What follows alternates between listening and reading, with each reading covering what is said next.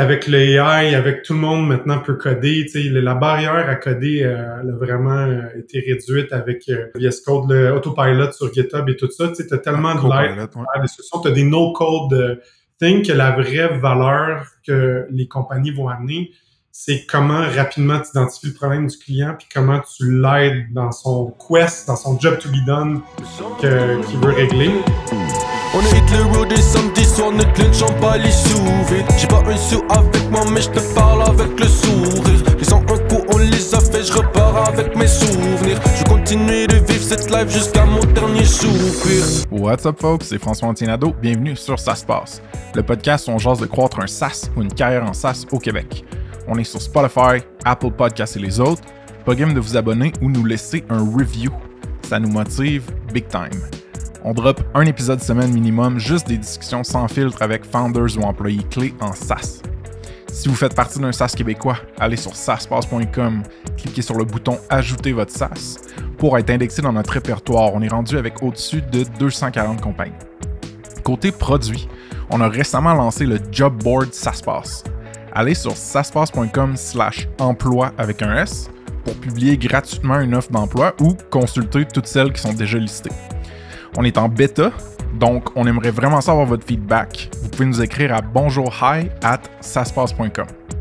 Le prochain événement Ça se passe aura lieu à Québec jeudi le 23 novembre dans les bureaux de Coveo. On va jaser AI, engineering, embauche et plus encore avec Vincent Bernard, directeur RD chez Coveo.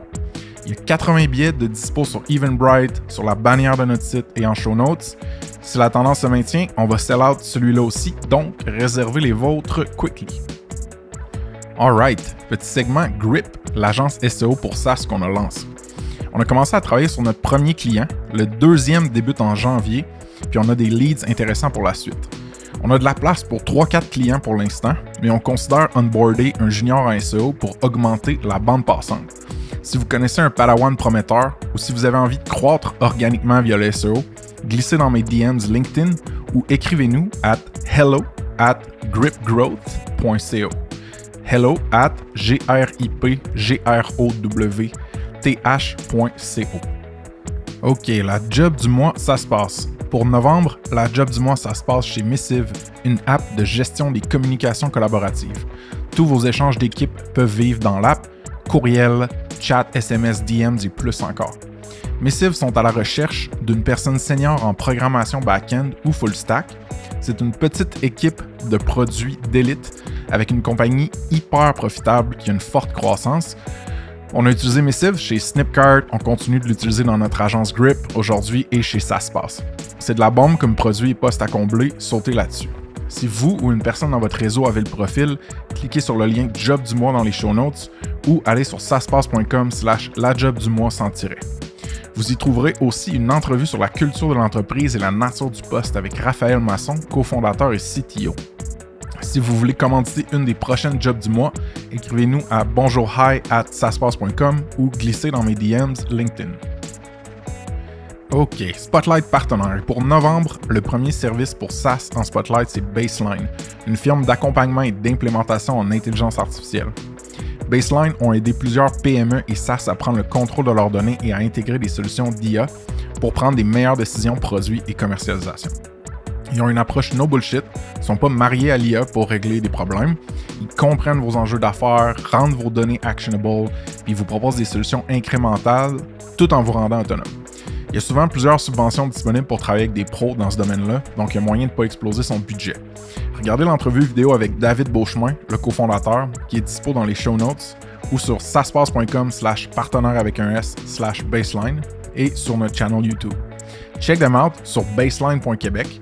Il y a un contact form direct sur la homepage. Vous pouvez aussi glisser dans les DMs de David Beauchemin sur LinkedIn. si vous voulez l'histoire, les exemples concrets de David, il est venu sur le pod comme guest, épisode 41, écoutez ça. Alright, deuxième Spotlight partenaire pour novembre, le service pour SaaS en Spotlight, c'est Paragon, une équipe de consultation numérique accréditée PECAN, un programme de subvention fédérale super intéressant pour les SaaS. Pécan offre d'abord un 15 000 gratuit pour de l'analyse de vos processus d'affaires numériques.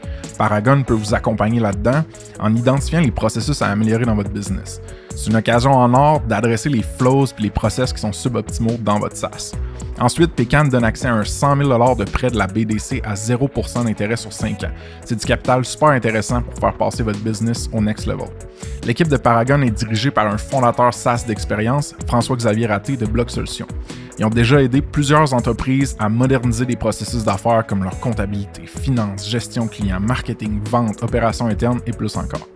Pour plus de détails, regardez l'entrevue vidéo avec François Xavier qui est dispo dans les show notes sur saspace.com slash partenaire avec un S slash paragon, P-A-R-A-G-O-N. Et sur notre channel YouTube évidemment. Pour booker un appel d'intro gratuit puis rapide avec François Xavier, cliquez sur le lien de booking dans les show notes ou sur la page partenaire. Si vous voulez entendre l'histoire et la vision de François Xavier, il est venu sur le pod comme guest, épisode 50, écoutez ça. Aujourd'hui sur le pod, je jase avec Hubert Gagnon-Lamonde, Senior Director of Product chez Dialogue, une plateforme virtuelle de prestation de soins. On discute de la carrière impressionnante d'Hubert, qui est passé par founder d'une startup à une acquisition par Intel quand il était chez Passwordbox, à finalement un IPO chez Dialogue à Montréal. Donc, on va toucher sur la transition de dev à un rôle produit, le scale de Dialogue, c'est une compagnie publique avec 100 millions d'ARR, 6 millions de membres, 50 000, pardon, clients, un NPS de 65. Ensuite, on check un petit peu les erreurs et les bons coups dans la carrière d'Uber. Euh, et puis finalement, la gestion d'équipe et de produits dans l'hyper-croissance quand c'est VC-backed, avec du gros cash en arrière, ça va vite. Euh, on va toucher aussi un petit peu sur les particularités qui sont quand même challenging de l'industrie de la télémédecine. Puis honnêtement, c'est vraiment un masterclass pour moi en gestion de produits puis de carrière dans un scale-up. Puis Hubert, c'est une personne super wholesome. J'espère que vous allez aimer la discussion autant que moi. Alright, on passe au show. Let's go!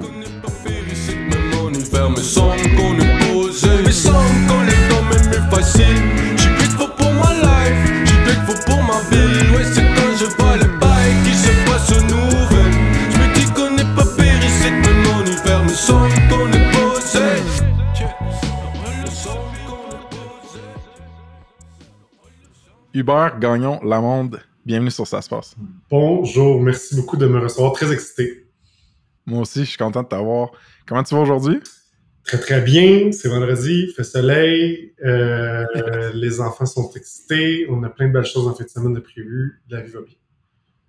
Super. Fait que pour ceux qui écoutent, Hubert, euh, c'est un employé de longue date chez Dialogue, qui est une loin d'être une startup, appelons ça un scale-up, une compagnie publique en fait. Euh, SaaS et autres très intéressantes. Fait qu'on va, on va deep dive un petit peu dans, ça aujourd'hui, mais je demande tout le temps aux, euh, invités s'ils se rappellent de comment on s'est connus. Fait que toi, c'est assez récent, j'imagine ta mémoire te. Oui, je m'en souviens, c'est pas trop ça, pas très si longtemps que ça. C'est avec euh, Julien Gobeil euh, qui m'a dit Hey Hubert, euh, ce serait bon dans ce podcast-là. Puis il cherche quelqu'un sur le dialogue. Puis euh, je pense que c'est comme ça qu'on a été introduits ensemble. Je pense que connais Julien. Puis voilà, c'est là que c'est parti. C'est quand une des raisons pourquoi j'aime ça, commencer avec cette question-là, c'est que ça montre que un réseau, ça se fait naturel, pas naturellement, mais ça a beaucoup de valeur, un réseau, puis ça crée des opportunités puis des liens comme ça. Puis souvent, c'est tu, fais de un à l'autre, à l'autre, à l'autre, puis au final, moi, je me rappelle, j'avais fait un post sur LinkedIn pour parler à quelqu'un de chez Dialogue. Dude, je pense qu'en 10 minutes, on se parlait en DM. J'étais là, Jesus, quand même, là, tu sais, c'est. c'est très cool. Je les réseaux sociaux, des fois aussi, puis LinkedIn. Ouais, c'est ça. C'est pas juste un, un endless pit of despair. Euh, puis c'est aussi une occasion de remercier les gens qui te mettent en contact, puis euh, de leur donner un petit peu de visibilité. Fait que voici ma parenthèse méta sur tout ça. Euh, mais Hubert, avant qu'on rentre plus loin, je demande tout le temps aux guests de faire un mini recap un peu de professionnellement, de façon quand même accélérée, ça ressemblait à quoi ton parcours? Donc, background d'ingénieur électrique à l'université de Sherbrooke, et en passant un magnifique bac que je vais faire la promotion, que je me rappelle encore après je sais plus combien d'années, on est doit rendu pas loin de, 15-20 ans que j'ai gradué, mais, euh, mais tout ça pour mm. dire que donc c'est là que j'ai rencontré Julien en passant. Puis, euh, sorti de l'école, moi, mon premier truc, c'était déjà, j'avais réalisé à l'université qu'il y avait tellement du monde techniquement qui était meilleur que moi en génie, j'ai pris une composante plus peut-être consultant, intégrateur. Fait que j'ai joint Ericsson, un gros truc, euh, vous connaissez probablement de, de télécom, une grosse compagnie suédoise.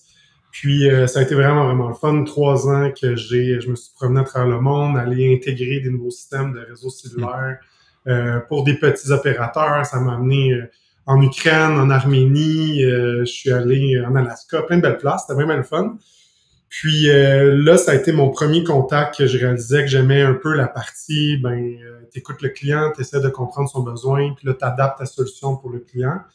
Euh, puis là, ben, après trois ans que tu es souvent pas à la maison, je jouais beaucoup au soccer, puis ça me manquait de ne pas être présent avec mon équipe, euh, ma copine, bien sûr. Mm. Euh, puis là, j'ai dit, bon, ben j'aimerais ça retourner quelque chose de plus steady. J'ai joint Vidéotron. Encore une fois, Julien, qui est clairement un pivot dans ma vie, m'a un peu encouragé à, à joindre Vidéotron. Il était déjà là, puis on a travaillé ensemble sur lancer la nouvelle plateforme d'Helicoder. Donc, on était un peu intégrateur de toutes les les technologies-là. Puis euh, ça, ça a duré un an et demi. Je pense que c'est là que moi puis Julien, on, a commencé à, à gosser des bidouiller des petites choses ensemble. On voulait régler les problèmes de grandes entreprises, c'est-à-dire les innombrables meetings où t'as pas de outcome clair, l'intention est pas claire, t'as pas de minutes après, tout ça. Fait qu'on a commencé à, bidouiller un petit, petit web app ensemble pour euh, prendre les, les notes euh, de de meeting, puis on l'a utilisé, puis on avait plein d'idées comme ça, puis à un moment donné, on s'est dit, je pense qu'on a vraiment le goût de partir de notre propre chose, puis on voulait aller plus vite. Des fois, comme en grande entreprise, tu as l'impression que tu voudrais donc bien que ça aille trois, quatre fois plus vite, que les décisions se prennent plus vite. Puis là, on s'est dit, bon, on est prêt, donc euh, on a tout quitté. Ça a été pas mal un, moment euh, pivot. Moi, je pense, ma, à ce moment-là, ma blonde est enceinte de notre premier euh, garçon. Puis on a dit non, on quitte notre travail puis on lance notre startup. Fait qu'on a quitté euh, pour créer Enlightly. Puis notre mission, c'était de euh, rendre le onboarding des SaaS plus ludique, plus intéressant, plus rapide. Puis euh, ça a été le fun, on a trouvé des belles tangentes, mais éventuellement, ce qui est arrivé, c'est que nos clients étaient très excités de notre de notre expertise plutôt technique, qui c'est devenu plus une compagnie de service. On ah. avait de la misère à transformer ça en un produit. Puis euh, même ultimement, nous, notre mission initialement, c'était vraiment, on voulait un peu organiser les connaissances dans une entreprise, puis genre créer une compagnie qui gère euh, toute la documentation, toutes les connaissances, puisse facilement répondre à des questions. Fait que ça prenait une tangente qu'on n'était pas convaincus tous les deux. Euh, donc on a dit allons à la place joindre une startup. Puis puis là dans le fond les deux on est on est chacun joint une compagnie différente. Puis moi ben j'ai joint Password Box qui était dans le temps une compagnie qui venaient juste de lever euh, leur Series A. Puis euh, j'ai joint comme un, développeur logiciel, mais encore une fois, j'aimais ça.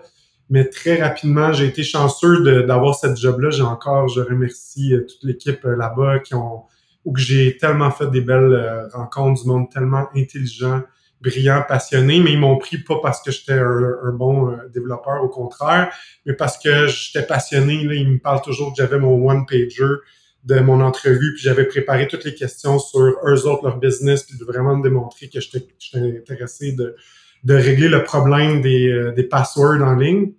Puis là, ben, ça a été un, finalement, fil en aiguille, c'est là que je suis devenu un, un, product euh, owner, product manager, parce que j'ai réalisé que ma, ma valeur n'était pas de développer du code. Euh, je voyais les gens qui faisaient ce que je faisais en cinq jours, il faisait en une journée. Fait que j'ai dit là, ça, il y a quelque chose qui, ne fonctionne pas. Fait que je pense que c'est important d'être honnête envers soi-même.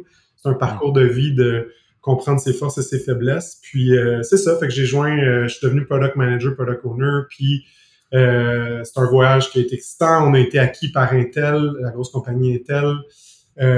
puis là, on a passé à travers cette acquisition-là. Euh, puis qu'est-ce qui est arrivé? Mais ben, ensuite, McAfee, euh, qui était une sous-division d'Intel, a été spinné off. Puis euh, là, ce qui est arrivé, c'est que là, ils ont revisité tout leur portfolio, puis finalement, ben, ils ont fermé le bureau à Montréal. Mais moi, je crois beaucoup que dans la vie, il y a tout, je, je, crois à une certaine résilience, puis qu'il y a toujours des opportunités dans chaque peut-être défi ou échec. Puis là, c'était le moment où Dialogue cherchait un nouveau product manager. Il était pre-series c'était très jeune comme compagnie. Puis, euh, même pas un an, je pense, à ce moment-là. Puis là, ben, ça a été euh, au bon moment, au bon endroit. Puis j'ai réussi à joindre cette entreprise-là. Là, ben, ça fait six ans que je suis là maintenant. Puis, euh, à travers tout un journey accéléré d'une pre-series A à une IPO, à une acquisition. Donc, euh, voilà un peu en accéléré. Avant qu'on double-clique sur Dialogue, qu'est-ce qui a fait que tu avais confiance assez en Julien pour te lancer en affaires avec lui? Très bonne question. Fait que ça, je pense que c'est tu, crées en fait un, estime envers l'autre personne, puis je crois encore ça revient à comprendre ses forces et ses faiblesses, puis de s'entourer de gens qui comblent tes euh, plus tes faiblesses. Je trouve qu'on était très complémentaires, Julien puis moi. Euh, a toujours eu, Julien, cette drive de, de, de vendeur, d'aller de l'avant, d'un fonceur. Des fois, j'aurais tendance que je suis peut-être plus de la partie analytique, un peu plus, euh, j'ai moins le désir d'être en avant de tout le monde, puis plus le désir de comme bâtir quelque chose avec l'équipe en arrière. Fait qu'on était très complémentaires.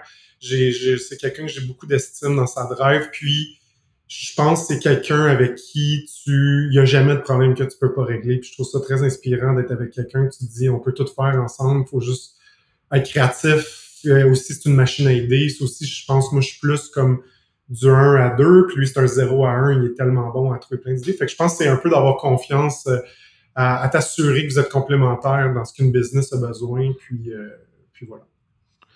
Si les gens veulent en entendre plus sur Julien et puis sa startup Hoodie, euh, on va mettre l'épisode où est-ce que Julien était dans les show notes.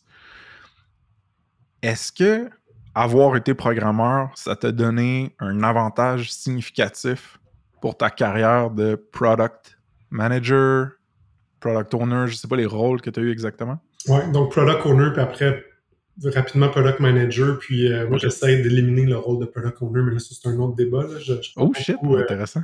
Je pense moi que c'est euh, tu veux avoir une personne qui est directement avec le client, c'est tellement important de comprendre ton user, puis le PM est un peu à tous les chapeaux, mais donc ta question c'est si ça m'a aidé.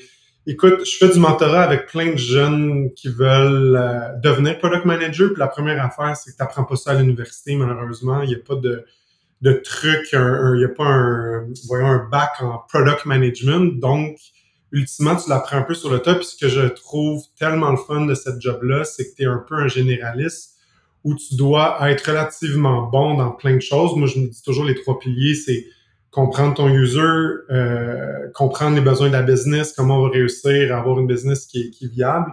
Puis le troisième, c'est d'être capable de parler le langage technique aussi, puis de, comprendre est-ce qu'on peut le bâtir.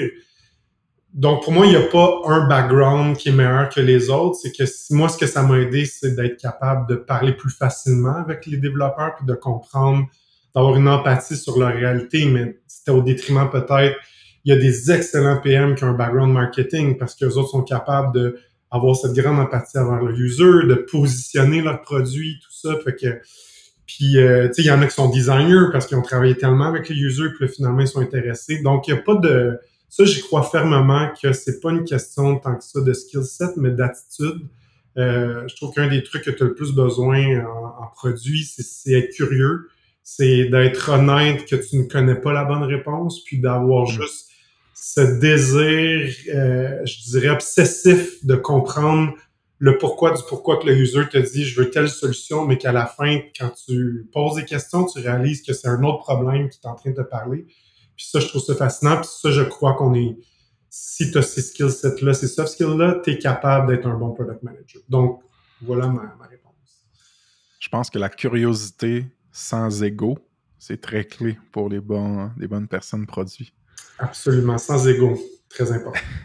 C'est difficile. Des fois, hein, on a des visions ou on a des biais de dans une autre startup, j'ai fait ça et ça a fonctionné, mais la vérité, c'est que c'est tellement spécifique le fit produit puis market entre en chaque compagnie que faut laisser ça de côté. Absolument. Aujourd'hui, si tu avais à nous faire un recap de ce que Dialogue est dans le moment présent, pour le monde qui ne connaisse pas, il y en a sûrement une couple qui connaissent. Là. C'est euh, quelque chose qu'on a vu beaucoup dans le SaaS en Benefits. J'ai un ami chez Shopify qui l'utilise régulièrement, par exemple. Donc aujourd'hui, qu'est-ce que c'est? C'est 6 euh, millions de membres. Donc c'est 15, 15 euh, de la population canadienne qui utilise Dialogue pour un enjeu de santé. Donc on est dans la télémédecine, donc d'être capable de parler avec un médecin directement de ton téléphone mais on offre aussi des services de santé mentale, donc pour avoir accès à un thérapeute, on a des, des, des, psychologues qui sont sur la plateforme qui peuvent aider. Puis finalement, c'est une plateforme de PAE qui est toujours fascinant comment euh, le PAE est un des services que le plus de gens au Canada ont accès, mais qui est le moins utilisé. C'est souvent en bas d'un pour cent d'utilisation. Donc, c'est le programme d'assistance employée. Donc, c'est avoir un numéro de téléphone si t'arrives, euh, tu viens de vivre un divorce, tu veux de l'aide euh, avec un psychologue, tu peux appeler là directement. Conseil financier, la plupart des grandes entreprises offrent ça à leurs employés, mais très peu sont au courant. Pourquoi? Parce que c'est un numéro de téléphone perdu quelque part. Puis quand il t'arrive cet enjeu-là, ben tu sais plus où le numéro, t'as pas, t'as pas tendance à appeler. Notre force, nous, c'est qu'on a digitalisé l'expérience, c'est qu'on a amené tous ces services-là, ce qui est à dire, mais au, 21e siècle, puis juste de dire tout le monde a une application mobile, puis en fait, je dis ça, puis c'est pas vrai parce qu'il y a encore certaines parties démographiques qui en ont pas, mais la plupart de, notre démographie, nous, c'est principalement 20-45 ans, ont un téléphone, peut rapidement accéder à un service. Donc, on a 50 000 clients aujourd'hui. Euh, on a récemment annoncé euh, un partenariat avec Sun Life US, euh, même avant l'acquisition. puis, ce qui va nous amener à ouvrir le marché américain, puis ils sont vraiment intéressés à notre technologie, puis toute la partie préventive. Donc là, on, on a fait un gros bet l'année passée. On a acheté une compagnie qui s'appelle TickTrack, euh, qui était basée au UK. Puis là, c'est vraiment de prendre Dialogue, qui a toujours été très bon dans la partie traitement. Je vais pas bien, euh, j'ai un problème euh, de sinus, je vais consulter. je me sens pas bien, je fais beaucoup d'angoisse. Parfait Dialogue, on est là. Mais comment on peut aider les entreprises à amener des comportements de prévention pour pas se rendre là? Parce qu'ultimement, les clients, ce qu'ils essayent d'optimiser, c'est le bien-être de leurs employés, ils veulent réduire l'absentéisme, euh, le temps que tu perds à aller dans une clinique parce que finalement, tu as besoin juste d'un petit euh, renouvellement de prescription. Le temps perdu, c'est extraordinaire, ça n'a aucun bon sens. Donc, euh, c'est ça. Fait que là, on voulait aller plus dans le mode prévention, puis de s'assurer que les gens bougent plus. Moi, ce que j'ai appris à travers, ce qui est vraiment le fun dans ce domaine-là, c'est que on en apprend tous les jours, mais l'OMS, l'Organisme mondial de la santé, dit qu'on devrait tous faire 150 minutes d'activité par semaine. Puis c'est seulement 40% euh, de la population canadienne euh, qui euh, atteint cet objectif-là. Fait que as un 60% qu'on peut vraiment avoir un impact. Ça a un, effet direct sur les maladies chroniques. Tu peux réduire de 30% les effets sur la dépression. Donc, on essaye d'encourager les gens à bouger plus. C'est ça que Sun Life US sont vraiment intéressés, puis comment on peut faire de l'engagement, puis comment nos clients au Canada aussi ont vraiment un désir d'avoir cet impact-là pour les employés. Moi, je peux te témoigner de façon anecdotique, mais quand j'ai commencé à aller au gym, puis à lever des charges lourdes pour de vrai, au niveau de la santé mentale puis de la confiance en moi, ça a été euh, ça a été un changement assez radical. Puis c'est un pas que, looking back, j'aurais aimé faire plus tôt. Mais euh, fait que c'est ça, j'approuve. c'est pas facile. Tout le monde sait qu'on devrait manger moins, bouger plus. Euh, c'est bien beau de le dire, mais la réalité, c'est qu'on a des, des, habitudes à changer, puis c'est ça qui est vraiment tough. Puis euh, ce, qui est, ce qui est unique avec Dialogue, c'est que là, nos médecins peuvent prescrire de la prévention. Puis aujourd'hui, quand tu vas dans ta clinique, ton médecin va dire hey, tu devrais changer ta, ton mode de nutrition, bouger plus, mais là, tu sors de la clinique, puis c'est fini, puis euh, tu ne leur parles pas à ton médecin. Là, nous, on a vraiment une prescription qui dit bouge plus, puis là, tu peux choisir des habitudes dans ta plateforme, qui va te reminder à tous les jours. On est intégré avec les trackers, fait que tu vas savoir le nombre de steps, puis ton médecin a accès à cette information-là. C'est assez un moment excitant. On, ça s'est jamais vu encore au Québec, au Canada, d'avoir cette pleine vue-là du, du, du journey patient, puis de pouvoir avoir un impact, même quand tu n'es plus avec le docteur. Écoute, si j'avais pas mes propres problèmes euh, d'ego ou mes propres problèmes avec l'autorité, c'est le genre de compagnie pour laquelle ça me ferait plaisir probablement d'être employé. Euh, je trouve la mission est tellement cool. Puis pour avoir vécu certains challenges de santé mentale et physique dans ma vie, euh, je suis fier d'être québécois, je suis fier d'être canadien, mais force est de constater qu'il y a des inefficiences dans notre système de santé. Puis si dialogue peut, que ce soit avec la prévention ou autre, libérer de la bande passante ou inspirer d'autres compagnies, même des institutions gouvernementales à step up, à innover puis à s'améliorer, ben man, je suis all for it. Euh, j'ai envie de tester si euh, justement tu es capable de mettre ton ego de côté. Euh, puis on va commencer avec une question assez franche, mais tu as eu une belle carrière, puis on va, on va la disséquer un petit peu plus au fur et à mesure qu'on se parle, mais j'aime ça, les gens qui sont capables d'admettre certaines erreurs. Puis souvent, on apprend de ça, tu sais, ou, on se console, tu sais, on se dit, ah, moi, tout, moi, tout j'ai fait, c'était faux pas là. Y a-tu une erreur, une ou deux, peu importe, erreur tu as faite dans ta carrière que, qui valent la peine d'être highlightée?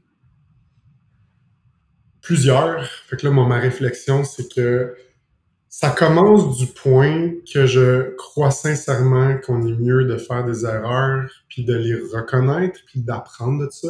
Hmm. Je peux t'en nommer tellement dans ma carrière, des, mauvaises décisions produits euh, que j'aurais pas dû faire. J'avais des meilleurs signaux. Fait que je peux peut-être le séparer en deux. Moi, je pense qu'il y, a une, euh, y a une grosse erreur que j'ai faite au niveau de la direction produit, que j'avais tous les signaux dans ma face, puis que j'ai juste pas réagi assez vite.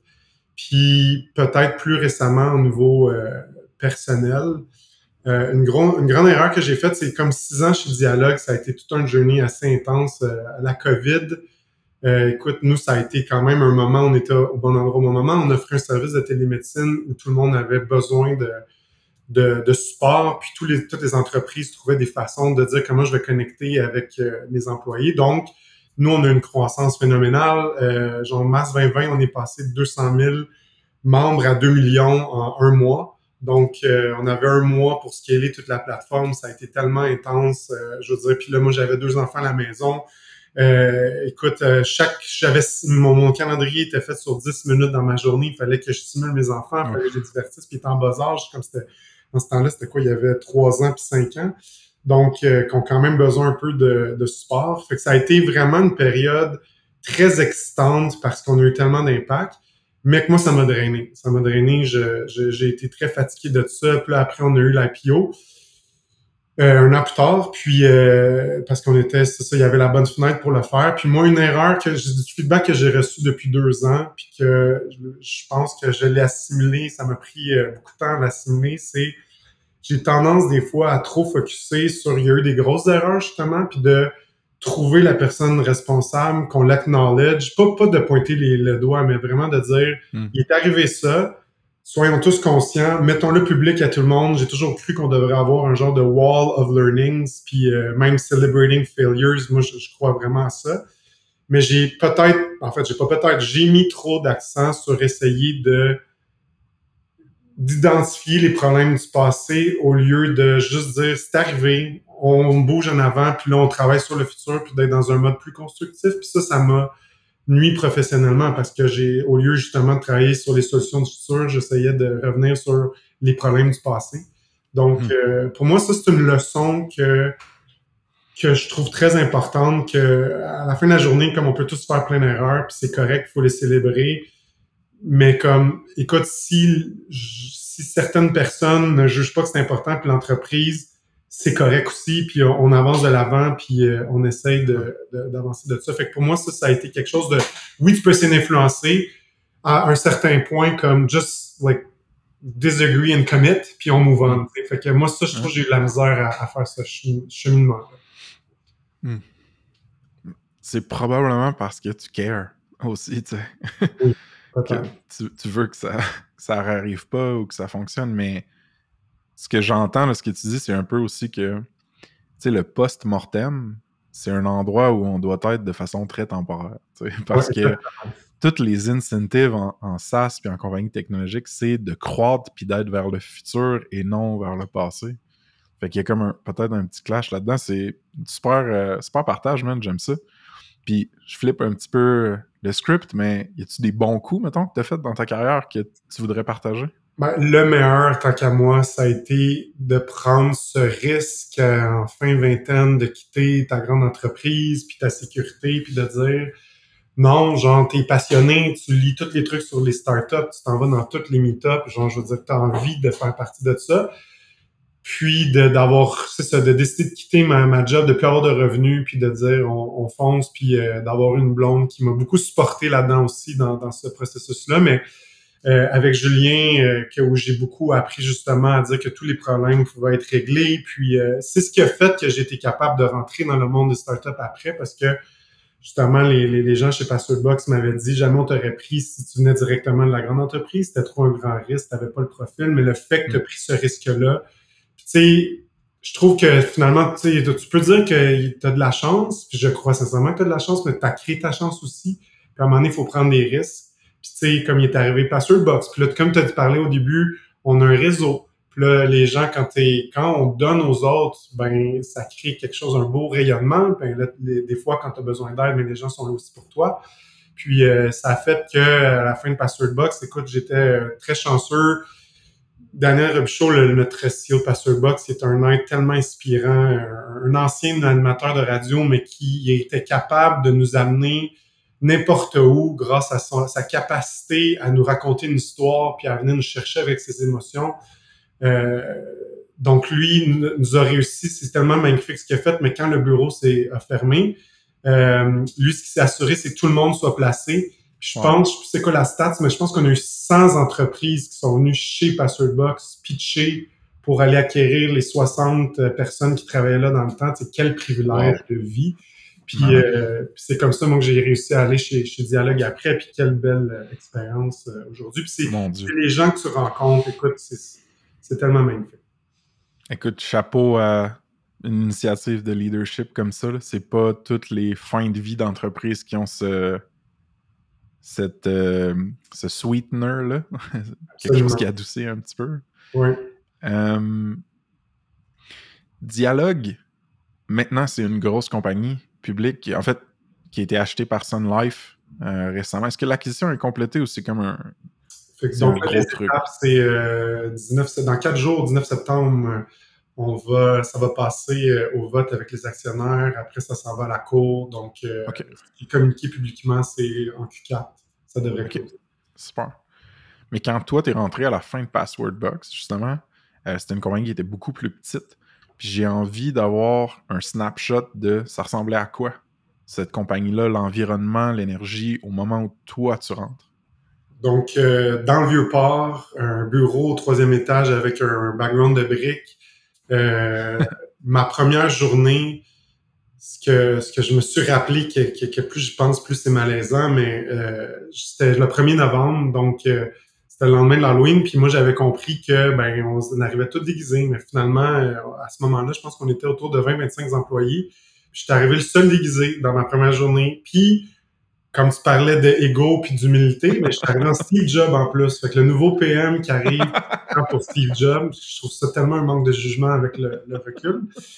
Puis euh, fait que c'était bien gênant cette première journée-là, mais les gens étaient tellement magnifiques, puis ils ont juste ri de moi, puis euh, ça a toujours été cette, cette culture-là extraordinaire. Mais donc, euh, tu sais, il n'y avait pas vraiment de structure au niveau du, de l'équipe produit. Au niveau, je devrais pas dire ça il y avait, je venais quand même de Box où on était rendu avec trois, quatre équipes euh, Scrum. Puis là, j'arrive là qu'on retombe avec euh, une grosse équipe Scrum d'environ 8, 8, 10 développeurs à ce moment-là.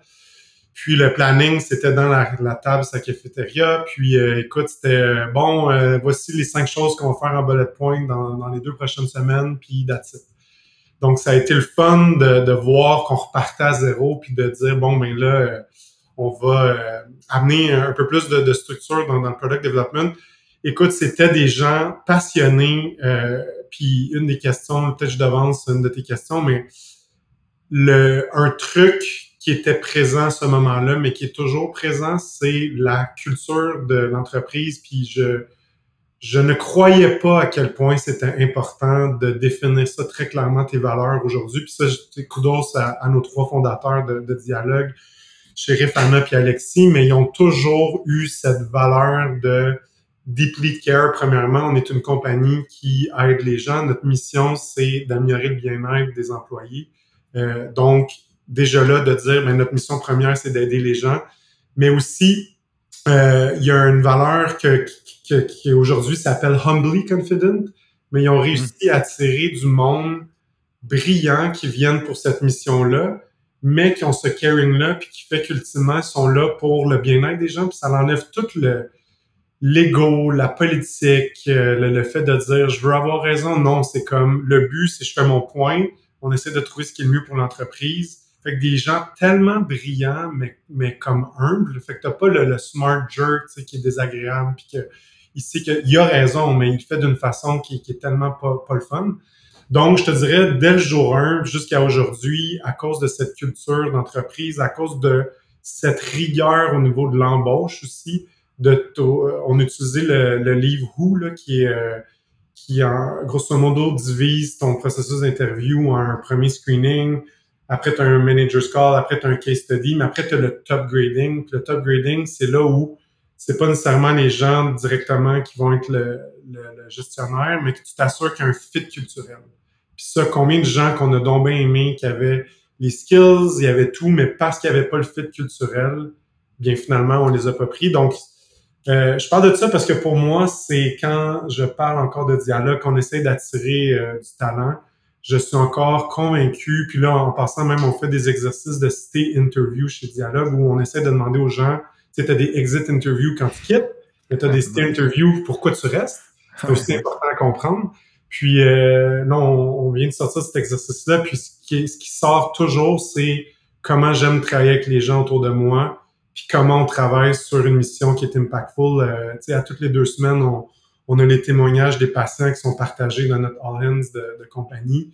Puis tu vois, si on le faisait déjà au jour 1, on le fait encore. C'est tellement important de revenir sur pourquoi on fait les choses, puis comment t'entends que euh, l'histoire d'une madame qui s'était faite morte par un par son chien, euh, est allée voir son médecin de famille qui avait dit tout est correct. Le lendemain, elle se sentait pas bien, ça a commencé à être infecté. Elle a consulté avec dialogue, elle serait jamais allée. Puis là, les docteurs ont dit non, non, mais là, tu as probablement euh, des symptômes de la, de rage, je me rappelle bien.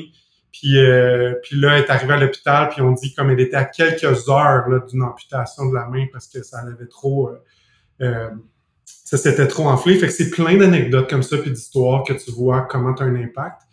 Donc, euh, c'est ça. Fait que ça, c'est plus dans le journey total pour revenir à comment c'était cette équipe, euh, genre 10, c'est ça, je pense 8, 8, 10 ingénieurs, un designer, euh, je suis le product manager, je me rapporte directement à Sheriff qui avait été une décision de dire assurons-nous que produit, ça c'est un, grand, autre grand débat, puis il y, a, il y a plein de pour et contre, là, mais est-ce que tu mets produit sous le CEO, sous technique, sous mhm. Chief Technical Officer, sous sous les ventes des fois même? Donc, euh, nous, on avait pris cette décision-là de s'assurer que technique et produit restaient séparés. Puis, euh, je pense encore que c'est une bonne décision parce que ça crée les bonnes, les bonnes conversations. Puis, euh, intéressant. Puis c'est ça, fait que c'est un peu ça que ça ressemblait. On avait deux, trois infirmières sur le payroll dans ce temps-là. on avait un médecin. Et puis, au début, comment c'est parti? On utilisait Slack pour connecter les infirmières avec, avec les patients. Hmm j'ai envie de jouer un petit peu l'avocat du diable pour savoir ce que tu en penses, euh, Hubert. Tu sais, l'acte ou la valeur d'être empathique, d'être humble, de vraiment care à propos des, tes collègues, tes, peu importe. Est-ce que tu penses que dans certains cas, ça peut ralentir euh, la communication, la transmission d'informations, la prise de décision, puis nuire à cette vitesse-là qui est quand même cruciale dans plusieurs compagnies de tech? Donc l'hypothèse serait que vu qu'on est humble et que euh, on veut faire attention aux autres un peu, genre c'est de pas prendre trop sa place, est-ce que ça exact. Je vais, te donner, je vais te donner un exemple. Moi, je suis une personne sensible. Quand je donne du feedback, je je beurre de positif et de constructif très, très épais, puis je m'assure que ça ne peut pas être mal perçu. Puis un commentaire critique que je devrais faire qui pourrait prendre deux minutes va en prendre 25. Tu comprends? Puis j'ai eu des employés qui m'ont dit dans ma carrière, man, t'as pas besoin de faire ça avec moi. Puis j'ai vu, euh, j'ai eu d'autres employés que je devais gérer comme ça et plus, tu sais. Fait que j'ai vu la, la, symétrie d'efficacité ou de, à une toute petite échelle. C'est des anecdotes de Frank, on s'entend. Mais c'est un petit peu ça que j'essayais de sonder. c'est une très bonne question. Je, trouve que plus on. Je te dirais que dans les débuts, c'est que tu attires un mindset de gens qui ont ce growth mindset-là, qui sont ambitieux, qui veulent avoir un impact. Donc, je te dirais que de ma, de mon expérience, il n'y avait pas beaucoup de niaisage sur donner du feedback. Là. Comme, tu sais, ça marche pas. Voici, puis je trouve que c'est dans le, toujours dans la manière de le faire, mais aussi dans le pourquoi, tu sais. Puis, euh, ultimement, c'est pas une critique envers toi, c'est pas toi l'individu, c'est, il est arrivé ça, ça marche pas. Puis, il y avait pas, justement, je trouve, encore une fois, les trois fondateurs sont tellement bons à voir, puis ils ont tellement un impact qui s'imprègne sur le reste de, des employés, mais d'avoir été toujours très bon à dire ce qu'ils pensaient réellement, très rapidement, mais si tu en ressors, tu fais, ben oui, il a raison, puis on move on, puis on avance, parce que ils te ramènent sur le pourquoi, sur la mission, on essaie d'aider les, les, patients. On peut pas mm. faire ça, c'est trop long. Fait que, y a, puis le, je te dirais que notre vélocité, ça a toujours été même un de nos différenciateurs, d'exécuter excessivement vite. Écoute, notre IPO, c'est le plus vite IPO de l'histoire d'une compagnie canadienne entre le début de la naissance de l'entreprise à la sortie publique. Ça a toujours, on a tellement de, de, de différents records de même de, de vitesse d'exécution. On a acheté une compagnie euh, l'année passée, TikTok, ça a pris trois mois pour intégrer leur technologie dans notre plateforme. On était déjà relativement mature parce que l'équipe, on a fait plein de, de, raccourcis pour y arriver, mais parce qu'on croit sincèrement à faut le plus rapidement possible livrer de la valeur à tes users, puis il faut que tu ailles vite. C'est important. C'est intéressant, puis ça ce qui me saute aux yeux quand tu dis ça, c'est un petit peu tu peux care, tu peux être euh, empathique, mais dire les vraies choses puis les dire rapidement, euh, c'est pas nécessairement mutuellement exclusif. Exactement. Qu'est-ce qui a le plus changé chez Dialogue aujourd'hui? Parce que euh, du départ, du portrait que tu nous peintures un petit peu à là, c'est jour la nuit. C'est combien d'employés déjà? Là, on est rendu euh, avec les, contractuels, donc avec les. Parce qu'on n'a pas tous les médecins et les infirmières qui sont sur le, le, payroll, En, consultant. Mais avec tout le monde, on est autour de 1000, 1100. C'est ça. Puis euh, full-time, je pense qu'on est le, chiffre change régulièrement, mais je pense qu'on est autour de 300-400. Hmm.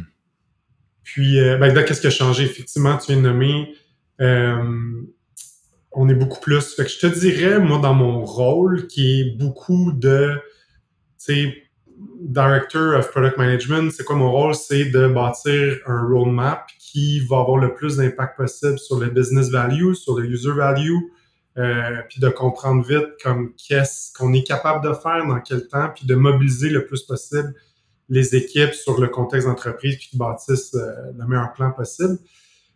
Mais ça, plus à l'avance, je te dirais au début, tu sais, j'avais les gens de vente, ben j'allais parler à mon VP vente, puis on allait faire ça, puis tu avais juste à parler à deux personnes, puis les décisions étaient rapidement prises et comprises.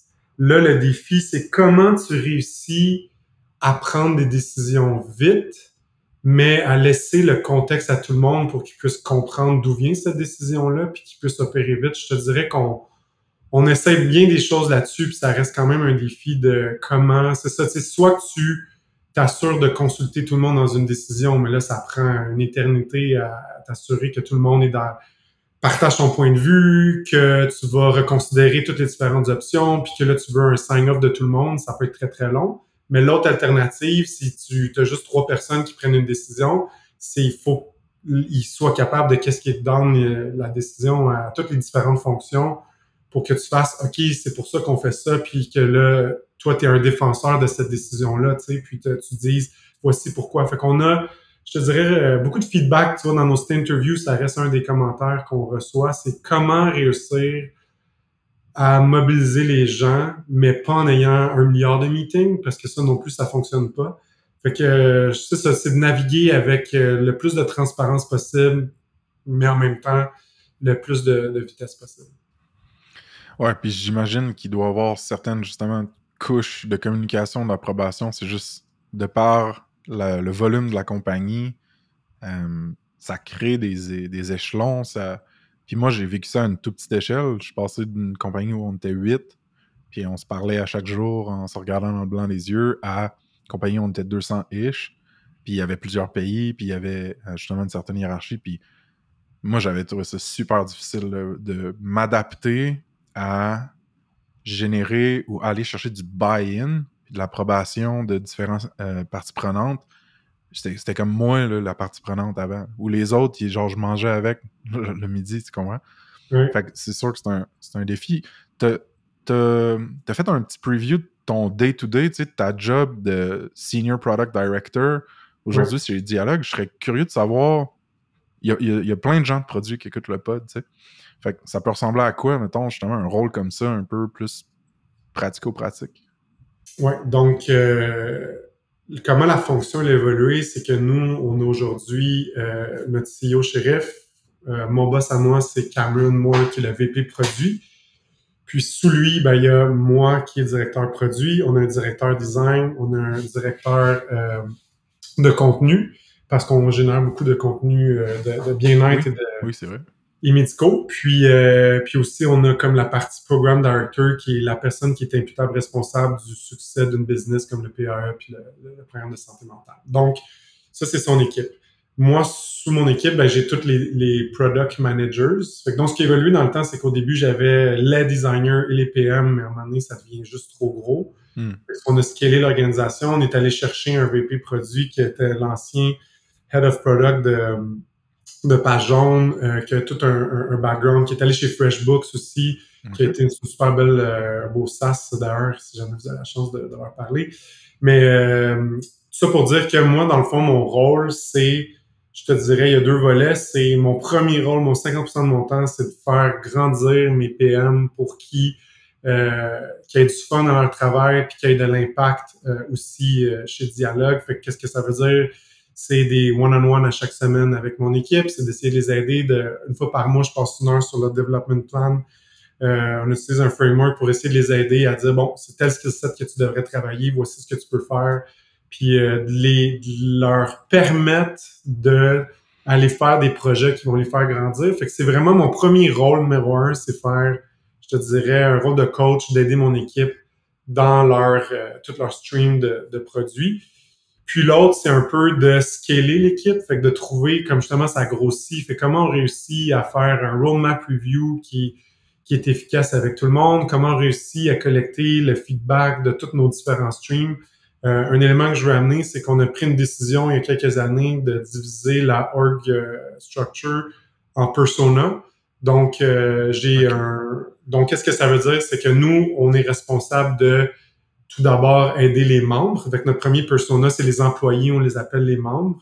Le deuxième persona, c'est les providers, donc ceux qui livrent le service aux membres. Fait qu'on est responsable de bâtir tout un, gros. Finalement, c'est un, un, énorme call center, ce qu'on est en train de bâtir, parce que on a autour de 4000 visites par jour euh, d'employés qui veulent consulter. Puis là, nous, c'est hyper complexe parce que dépendamment, puis c'est ça qui est top dans le système de santé, c'est si un, un, un, employé consulte de l'Alberta, il faut que nous, notre infirmière ou le médecin ait une licence en Alberta, mais imagine le scheduling, de s'assurer que peut-être la projection de qui va consulter où, puis nous, de notre côté du provider side, de d'engager le bon monde, puis de prédire. Puis si on, en, si on schedule trop de monde, ben là, nous, faut les payer. Donc, notre marge avait vraiment de baisser. Puis si on schedule pas assez, le waiting time augmente beaucoup pour nos patients. Puis là, c'est pas une bonne expérience. Fait que l'équipe, on écoute, on a appliqué des modèles, on a testé des choses. C'est assez, euh, assez excitant, tout ce, ce monde-là. Mais tout ça pour dire, provider stream, on a le member stream, puis le dernier, et non le moindre, le client stream, nos buyers, donc les, les employeurs qui achètent notre service. Puis euh, j'ai des group product managers, dans le fond, qui s'occupent de chaque stream, puis on a divisé les équipes Scrum. Fait qu'on a deux équipes produits dans chacun des streams. Vraiment intéressant, le split. Euh, tu as parlé d'un framework que tu utilises pour le développement professionnel un peu de ton, ton team. De, tu, peux-tu parler de c'est quoi un peu ça?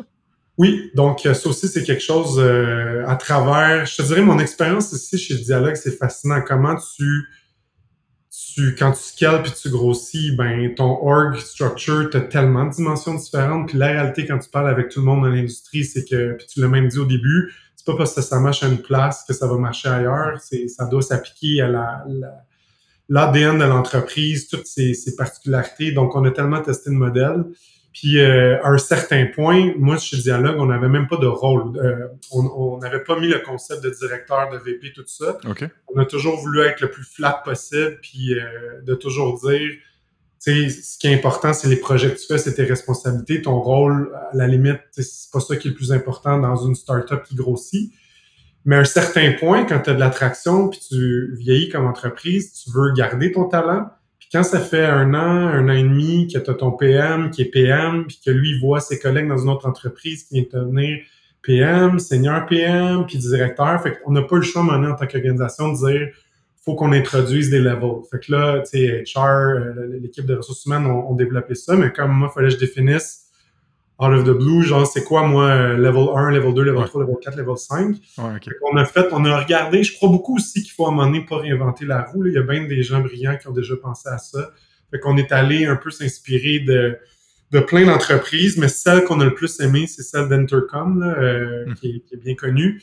Puis ils ont mis public ce, framework-là. Ensuite, on avait un framework de, de quelqu'un qui était chez Google. Fait qu'on a un peu pris les meilleures idées de tout le monde, puis euh, on a comme créé ça, la sauce dialogue. Ça me ferait plaisir, en fait, même que dernièrement, on en a trouvé un qui est gratuit, qui est sur WeForge, là, qui est...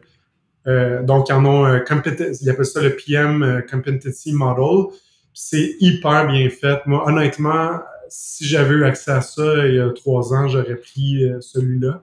Puis, c'est ultimement d'identifier comme six piliers, six piliers de compétences que tu peux avoir, puis pour chaque level. Fait que tu as Associate Product Manager, tu as PM, tu as Senior, Group Product Manager.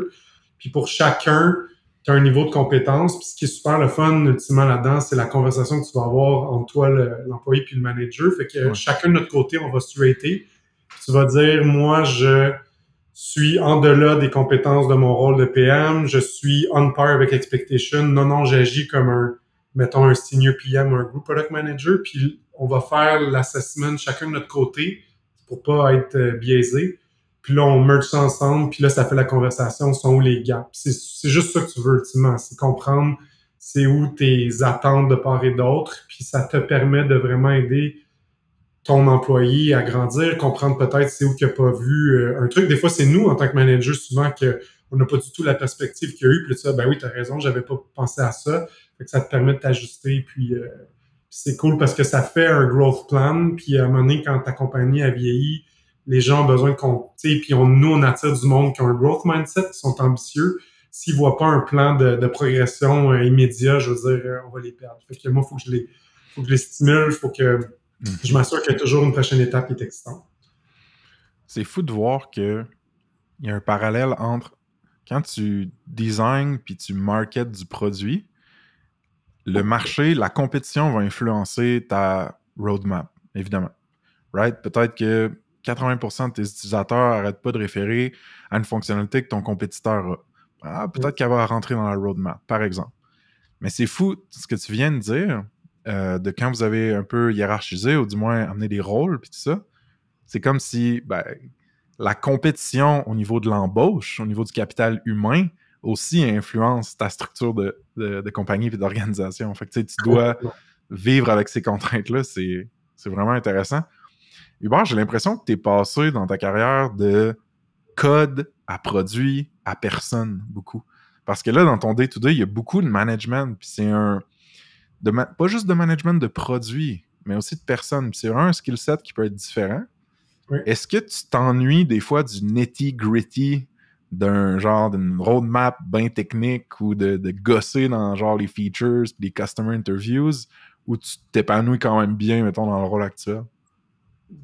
Donc, je te dirais que je crois aussi mes, mes valeurs, mes principes, fait que n'importe quelle personne produit dans n'importe quel niveau devrait toujours parler au client parce que c'est tu dois les comprendre, tu dois avoir une empathie, tu dois vraiment, puis des fois, c'est ça, on est très occupé, puis tu oublies ça, puis il faut créer ce, cette habitude d'avoir une interview. Euh, on essaie de viser une fois par semaine, mais la réalité, pour moi, c'est pas le cas. Mais euh, assez régulièrement, on va avoir nos, genre des rencontres avec des, des clients.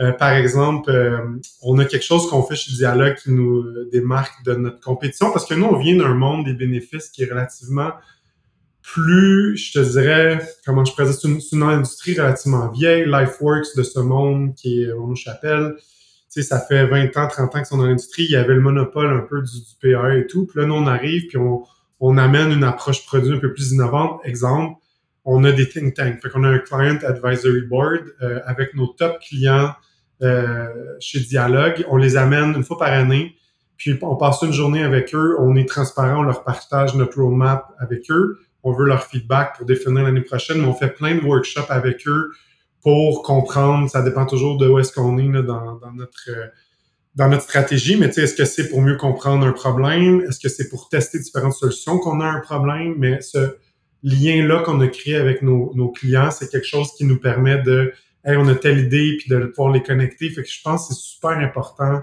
de garder ce lien-là constant avec euh, tes, tes, users, mais là, dans ce cas-là, nous, c'est nos, buyers qui sont, encore une fois, les, employeurs. Puis tes clients évangélistes sont tellement généreux de leur temps qui te donnent tellement de bons feedback que tu peux tellement éviter d'aller dans la mauvaise direction euh, assez vite avec leur, euh, leur guidance. Fait que pour moi, ça, c'est un truc. Pourquoi je dis ça? C'est parce que euh, c'est un truc que je m'implique à chaque année, que je veux participer, que je suis parti dans les workshops, je définis les workshops, je fais les interviews. Euh, mais oui, en passant, moi, ça a été toujours un truc que j'aime beaucoup, beaucoup créer des choses. Ça a toujours euh, fait partie de moi. J'aime tester des nouvelles applications. Je suis très curieux. Je, lis pas mal d'articles tout le temps. Fait qu'un truc, moi, cette année qui m'anime beaucoup, c'est comment aider l'équipe à avoir un meilleur product discovery process. C'est ultimement, c'est comment on plus rapidement possible détermine qu'est-ce qu'il faut bâtir. Puis après, ben, tu as le product delivery. Puis euh, on croit, nous, un peu à genre un tripod. Tu as besoin d'avoir, encore une fois, l'ingénieur, le PM, le designer pour représenter un peu les trois piliers que je parlais de la business, le user, puis qu'est-ce qu'on est capable de bâtir. Fait qu'on essaye de donner plus d'agency puis d'autonomie à nos équipes. On dit, voici le problème qu'il faut régler, puis des aider à converger le plus tôt possible. je pense, puis il y a plein d'articles là-dessus qui sortent en ce moment, qu'avec l'AI, avec tout le monde maintenant peut coder, tu sais, la barrière à coder euh, elle a vraiment euh, été réduite avec euh, le, la solution de, voyons, j'ai un blanc de VS Code, le Autopilot sur GitHub et tout ça. Tu as tellement de l'aide des solutions, tu as des no-code things que la vraie valeur que les compagnies vont amener, c'est comment rapidement tu identifies le problème du client puis comment tu l'aides dans son quest, dans son job to be done qu'il veut régler. Puis ça, ben c'est, écoute, ça va être, euh, ça, va être ça, moi je pense, le nerf de la guerre, de comment justement tu converges le plus vite possible. Fait que, avec mon équipe, on a décidé d'un peu travailler là-dessus. Puis moi, je dis à tout le monde, le plus tough, c'est pas de comprendre le problème, c'est de trouver une solution innovante pour régler le problème. C'est, c'est névralgique. Si tu travailles sur un mauvais problème, tu vas faire une solution qui n'a pas rapport. Mais dans ton budget de temps, ce que tu dois le penser le plus, c'est va innover, va brainstormer, va tester tes hypothèses le plus vite possible. Fait que ce que ça veut dire concrètement, c'est euh, j'ai aidé, euh, on a fait un petit tripod. Moi, j'ai participé avec euh, notre directeur design puis un autre directeur engineering, puis on a voulu tester à l'interne. On voulait voir une hypothèse de genre on a introduit un nouveau score de well-being. On s'est dit est-ce que ça se pourrait que les gens qui consultent pour un problème de santé peau soit intéressé à utiliser un autre de nos services chez Dialogue, parce que ça, c'est un de nos défis qu'on essaie de régler, c'est Wow, quand vous avez Dialogue, on règle votre problème que tous les différents services de santé sont sur une plateforme.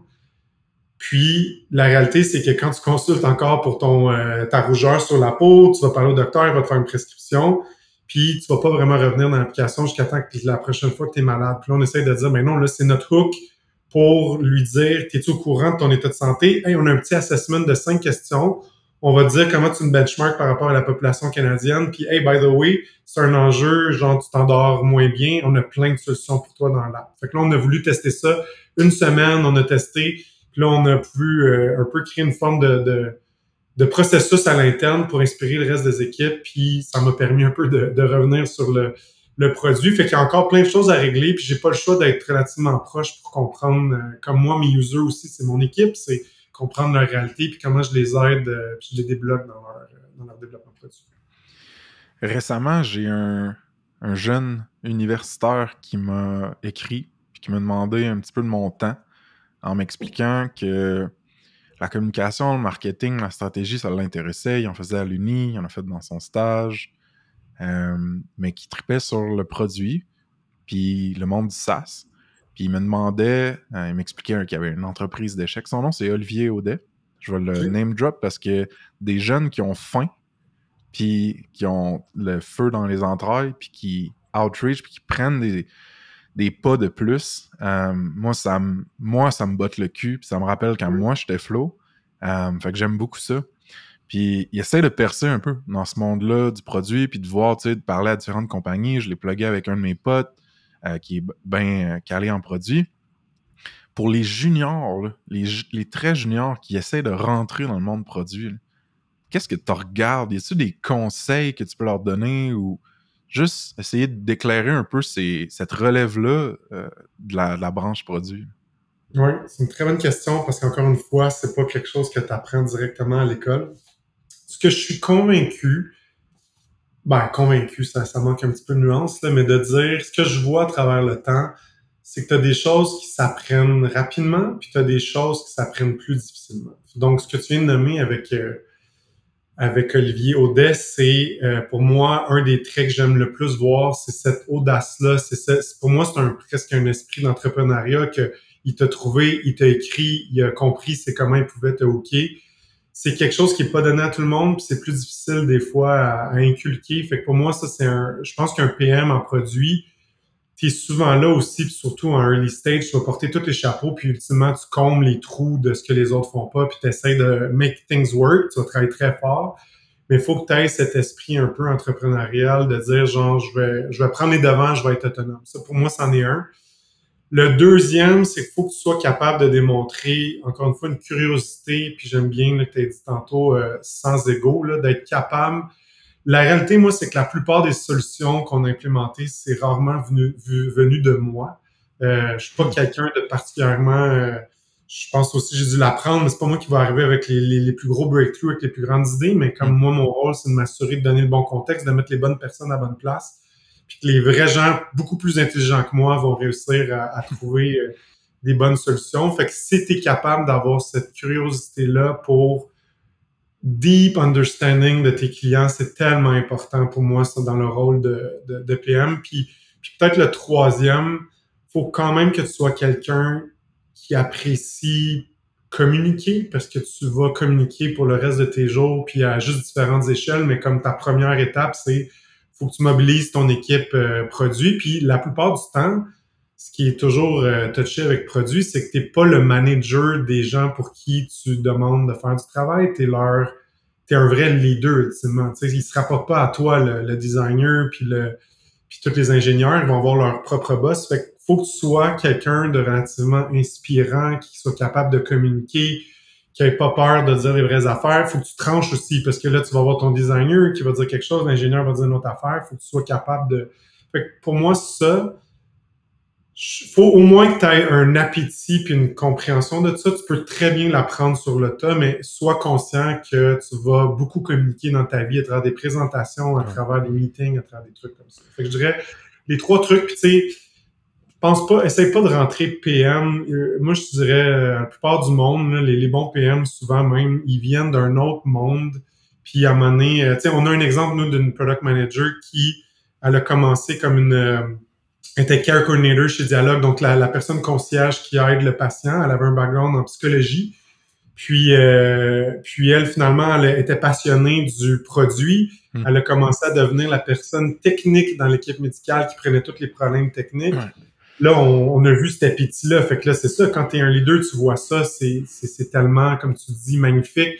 Tu veux euh, les aider à, à, aller dans leur plein potentiel. Donc là, elle a joint comme un QA dans une équipe euh, produit, fait qu'elle a vraiment changé dans l'équipe Product and Tech.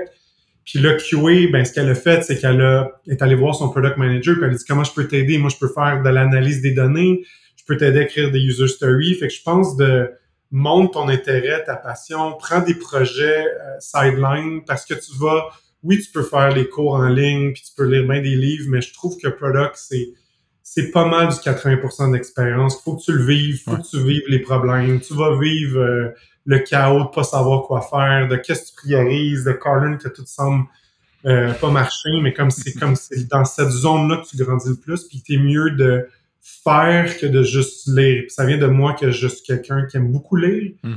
mais je crois sincèrement que le plus gros learning, c'est, c'est quand tu es vraiment dedans, puis tu baignes dedans, puis essaye, c'est ça, va trouver des collègues qui font que tu penses que tu aimerais faire, va dire je suis prêt à t'aider, je vais faire ça en top, puis va bâtir cette crédibilité-là. Puis après, les opportunités arrivent. Tu sais, c'est ça, qui est, ça qui est fou. Ah oui, parce que même si tu suis une formation de professional Scrum Product Owner, puis après ça, tu arrives dans le marché du travail ou une vraie équipe, tu vas voir que c'est pas toutes les cérémonies puis les artefacts qui vont être respectés à la lettre, puis la réalité cadre rarement sur un modèle purement théorique. Euh, super conseil, Dude. Merci. Je peux ajouter là, quelque chose que j'ai dit hier à, quelqu'un aussi qui voulait rentrer en product management. Si tu as, du temps, tu dois choisir d'aller faire la certification de, de, PSPM, je pense que ça s'appelait, versus comme tu me trouves un problème que tu vois dans la société puis qui te gosse, puis là tu dis je vais aller créer une fin de semaine une solution no code, je vais tellement plus valoriser ça dans l'entrevue parce que tu me démontres que tu es passionné de produit, que tu aimes ça, que tu es capable de comprendre un problème. C'est tellement plus puissant ça que de dire que tu as fait de la certification. Donc, euh, Pour ceux qui écoutent juste la version audio, je hoche violemment de la tête. 100% d'accord.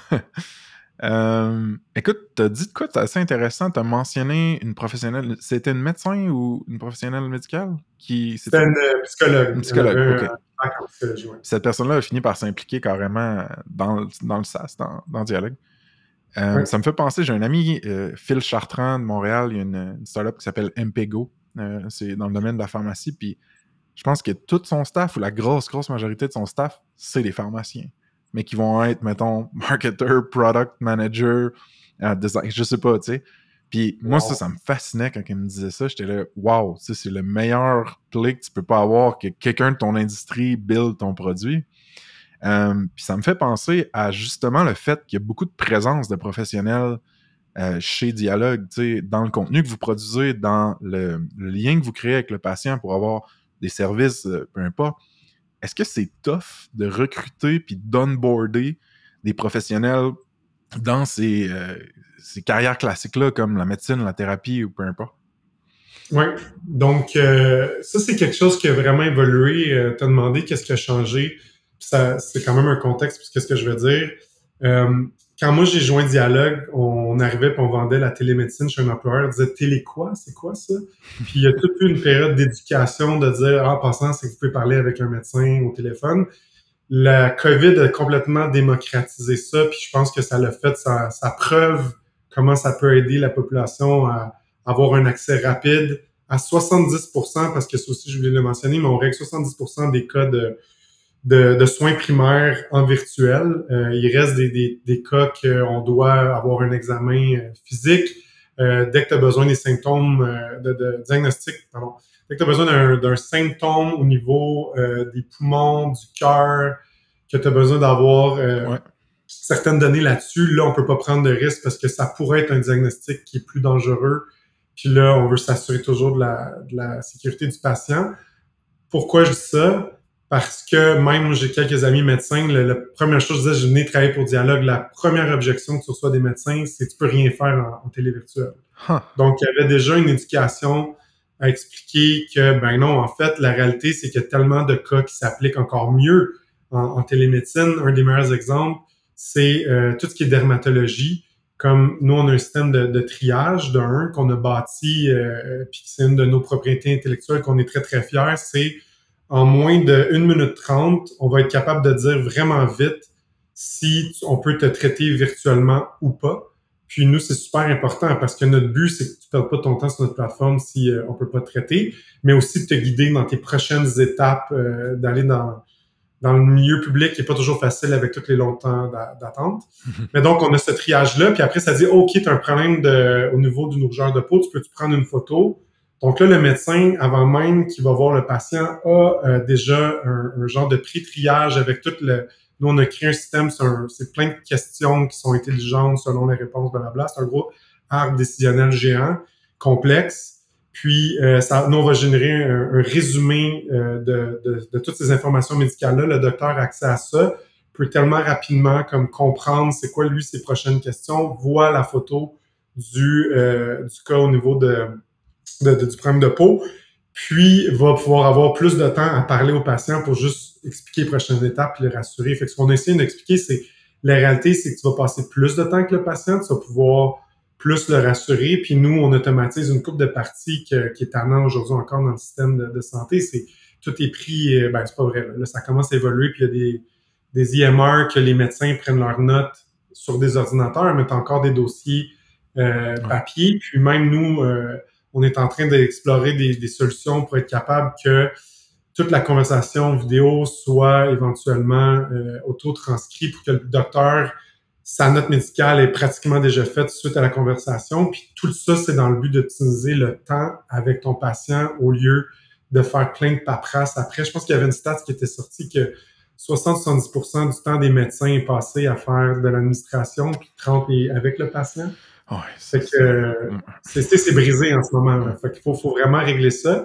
Donc, pour revenir à ta question, oui, ça a été difficile au début. On a essayé plein de techniques avec des pamphlets pour attirer les médecins. Il y avait toute une éducation à, faire. Mais là, avec la, toute l'avenue de, de, de, la télémédecine pendant la COVID, je te dirais qu'il y a beaucoup de monde qui sont là parce qu'ils croient à notre mission. Puis on a toujours eu cette mission-là que quand le système de santé publique sera prêt, ben on veut être le partenaire de choix pour offrir notre plateforme. On aide tellement, euh, c'est ça au niveau du triage. Moi, je parle à mes amis médecins qui disent demain matin, j'achèterai ta technologie de triage parce que ça m'aiderait à avoir tout de suite les bonnes, les bonnes informations. Puis, euh, fait que non, je te dirais euh, une équipe de talents extraordinaires chez Dialogue qui sont très créatifs, aller les attirer. On a du monde dédié pour ça. Puis, tu sais, on a des médecins, des infirmières praticiennes, des infirmières cliniciennes, on a des travailleurs sociaux, on a des des psychologues.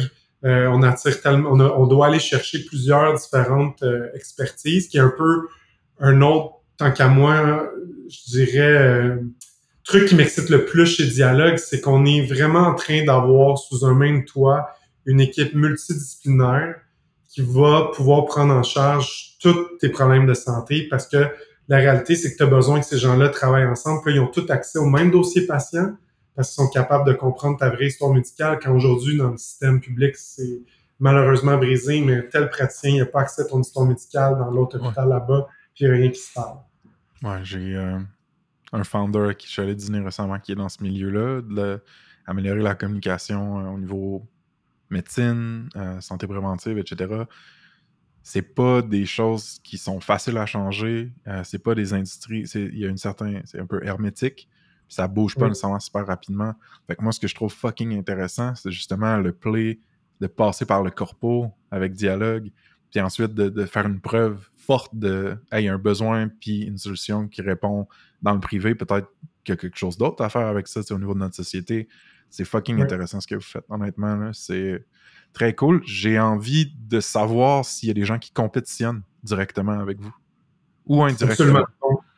Ben, ça a été intéressant au fil du temps. Je pense qu'on a commencé, on était pas mal, il y en avait un ou deux euh, au début, euh, compétiteurs. Puis là, euh, depuis quelques années, en fait, il y a une consolidation. Donc, on avait EQ e Care dans le temps, il y avait, j'ai oublié le nom de l'autre, ça un blanc. Mais grosso modo, on est rendu, je dirais, deux gros joueurs dans le marché. Il y a Dialogue, puis il y a TELUS. Hmm qui est surprenant, la compagnie de télécom, ils ont toute une division euh, TELUS Health. Euh, puis euh, eux autres sont très forts dans le, marché des produits EMR, donc euh, pour que les médecins puissent Electronic Medical Record, qui en français, désolé, je, ne connais pas le terme en français, mais donc c'est comment les, les, les docteurs entrent les, les, notes médicales dans, dans le système.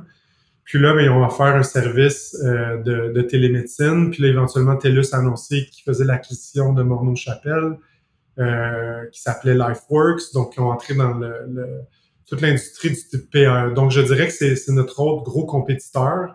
Euh, puis nous, ce qu'on communique, euh, je te dirais, ce qui nous différencie de notre positionnement, c'est qu'on a décidé qu'on ferait moins de services, on serait moins en, en breath, mais plus en depth. Donc, de s'assurer que qu'est-ce qu'on fait, ça soit une expérience premium. Donc, nous, on est toujours un petit peu plus cher, mais la réalité, c'est parce qu'on a une équipe médicale qui est dédiée, euh, qui font plus d'une centaine d'audits. Tu sais, ça aussi, c'est le pouvoir d'une expérience digitale. C'est, on a des médecins qui vont regarder aléatoirement des épisodes avec entre un patient et un docteur pour s'assurer que les meilleures pratiques sont utilisées.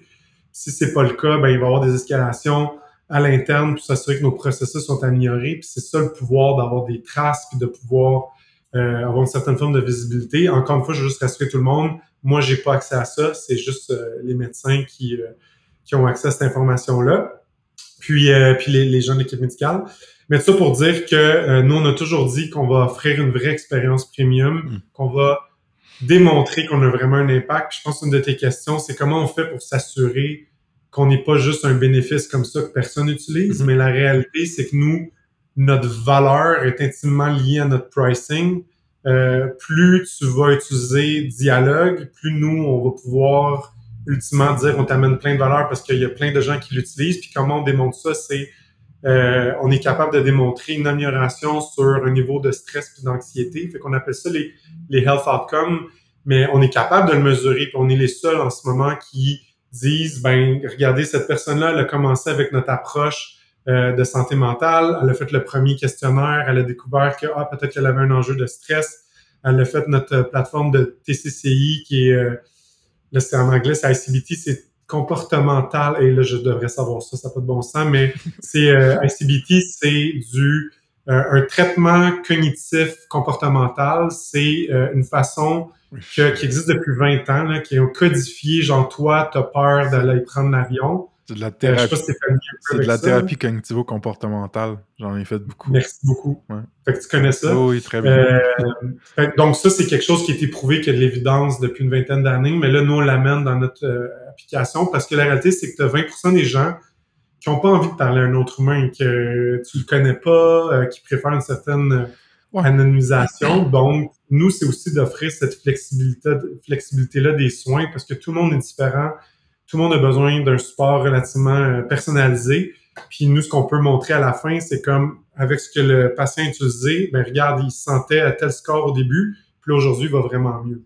Fait que ça, c'est vraiment puissant comme, euh, comme outcome qu'on peut montrer. Mais Uber, c'est quand même de la donnée critique. Tu sais, moi, je pense à, bon, euh, toutes les, les choses que j'ai dites en thérapie, par exemple, avec mon thérapeute,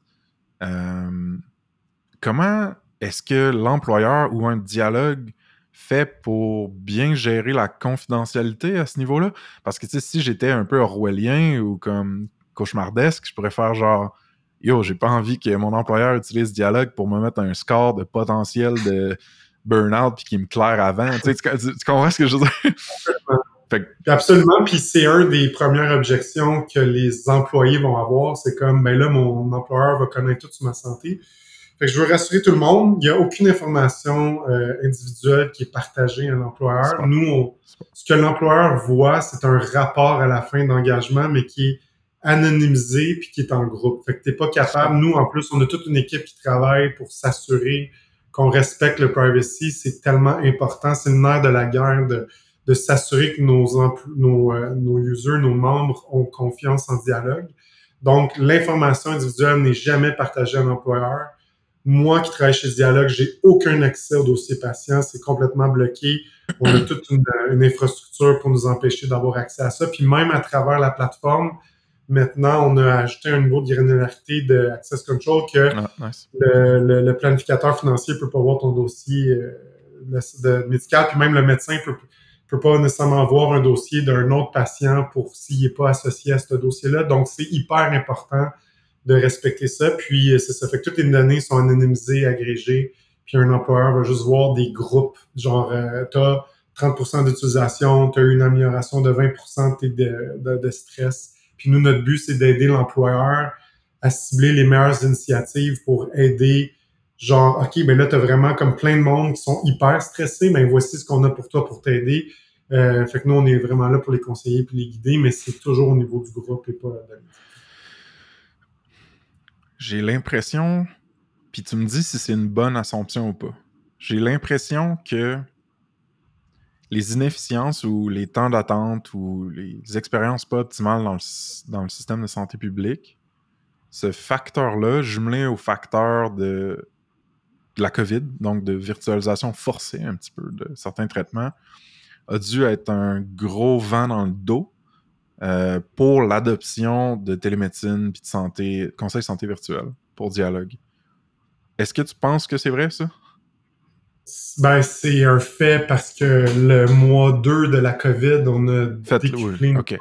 Ben, mon autre question d'abord euh, par rapport à ça, c'est avant que ces facteurs-là euh, coalescent ensemble, est-ce que c'était quoi les démarches d'éducation que Dialogue faisait au niveau de l'utilisateur final, pas l'utilisateur payeur-employeur, c'est pour, pour éduquer, pour sensibiliser, parce que mettons, je sais pas, ma grand-mère, là, bon, là, elle travaille plus, c'est un mauvais exemple, ma tante, whatever, est allée chez le docteur toute sa vie, tu comprends, genre, l'idée de se loguer sur quelque chose, sur une web app pour euh, consulter pour, justement, tu parlais de rougeur de peau ou quoi que ce soit, c'est comme un petit peu wild, là, tu sais, pour elle.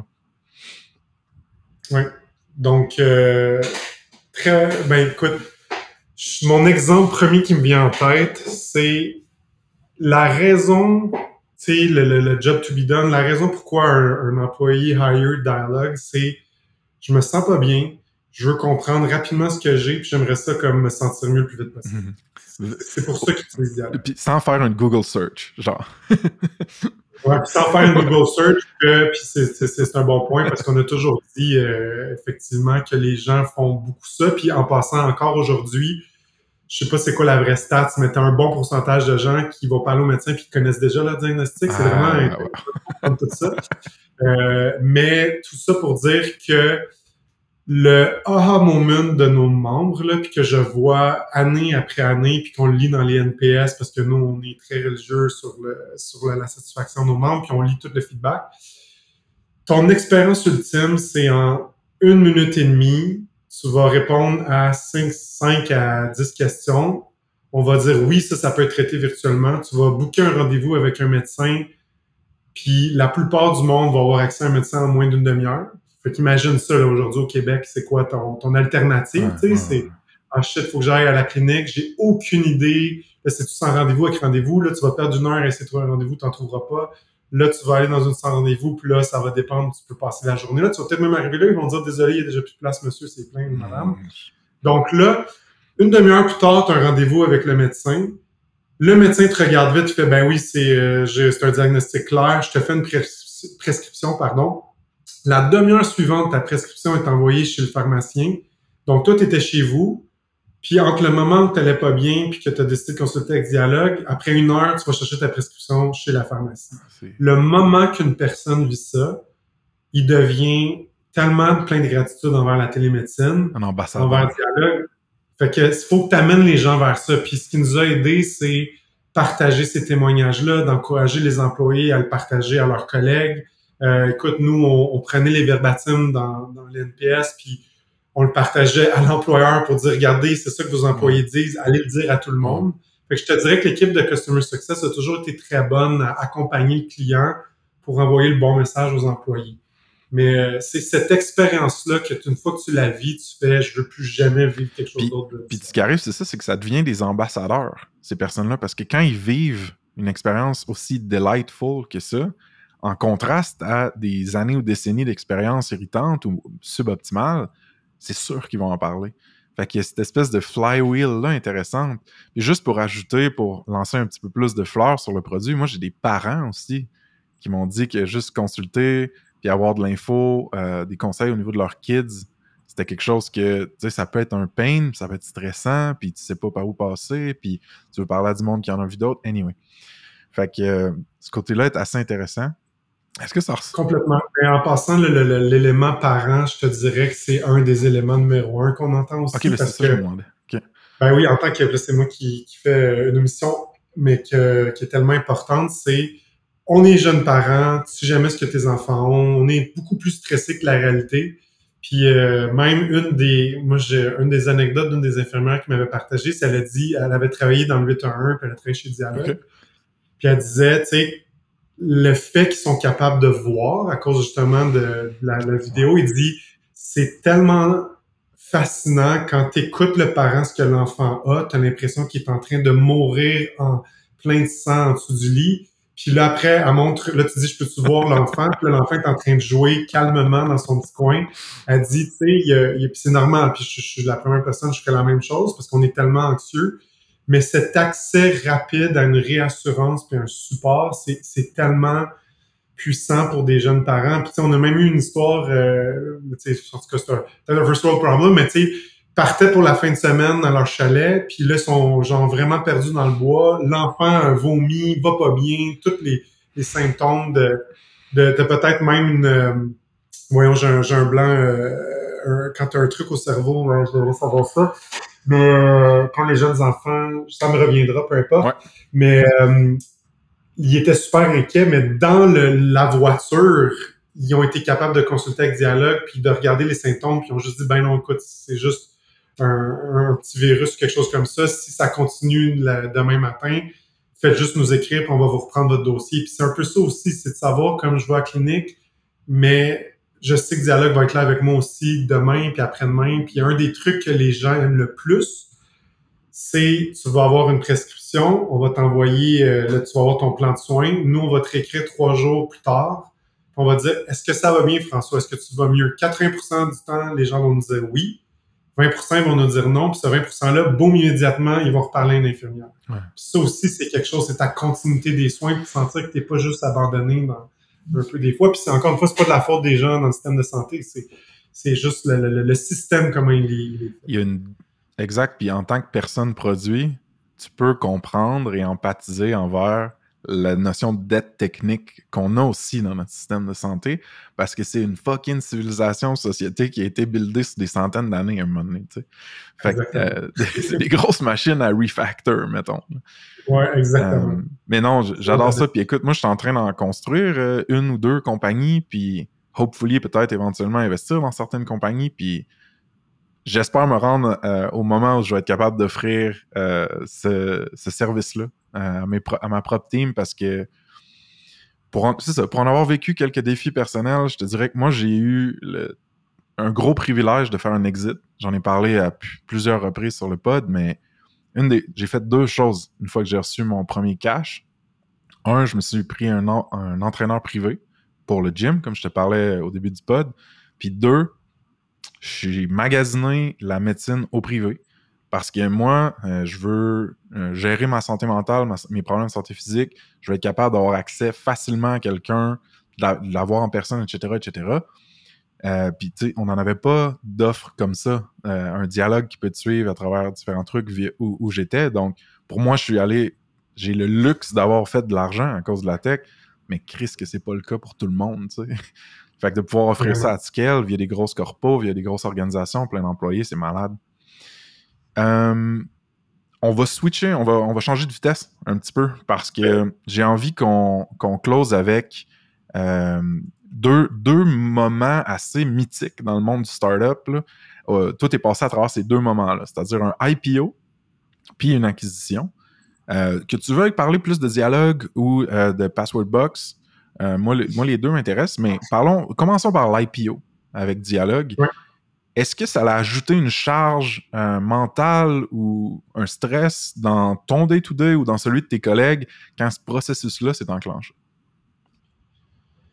Pendant, donc, entre le moment où la décision est prise, qu'on va, euh, on veut aller public versus que ça arrive, écoute, c'est, comme tu mentionnes, c'est presque un moment euh, mythique où c'est ton exit ultimement. Tu as tellement travaillé fort, tu es dédié à cette mission-là. Fait que c'est sûr que tu as le rêve de, de dire wow comme ça va se matérialiser avec euh, avec un IPO ce que nos euh, nos, nos, fondateurs euh, ont, pris comme décision qui était une excellente décision c'était d'isoler le reste de la business de tout ça puis pas de nous disrupter de notre réelle valeur. Fait que ce qu'ils ont fait c'est qu'ils ont vraiment mis l'équipe légale finance ils ont travaillé comme des défoncés pendant ça a été assez vite là. C'est comme on avait une fenêtre de trois mois puis il y a énorme ça aussi c'est un autre record de je sais plus c'était quoi exactement, là, mais c'est un des plus vite euh, IPO que, que j'ai jamais eu, juste entre la fenêtre que tu prends une décision, puis tu remplis tous les documents légaux que tu as besoin. Puis tu sais, en processus pour les auditeurs, c'est euh, tu dois bâtir un peu un genre de prospectus qui dit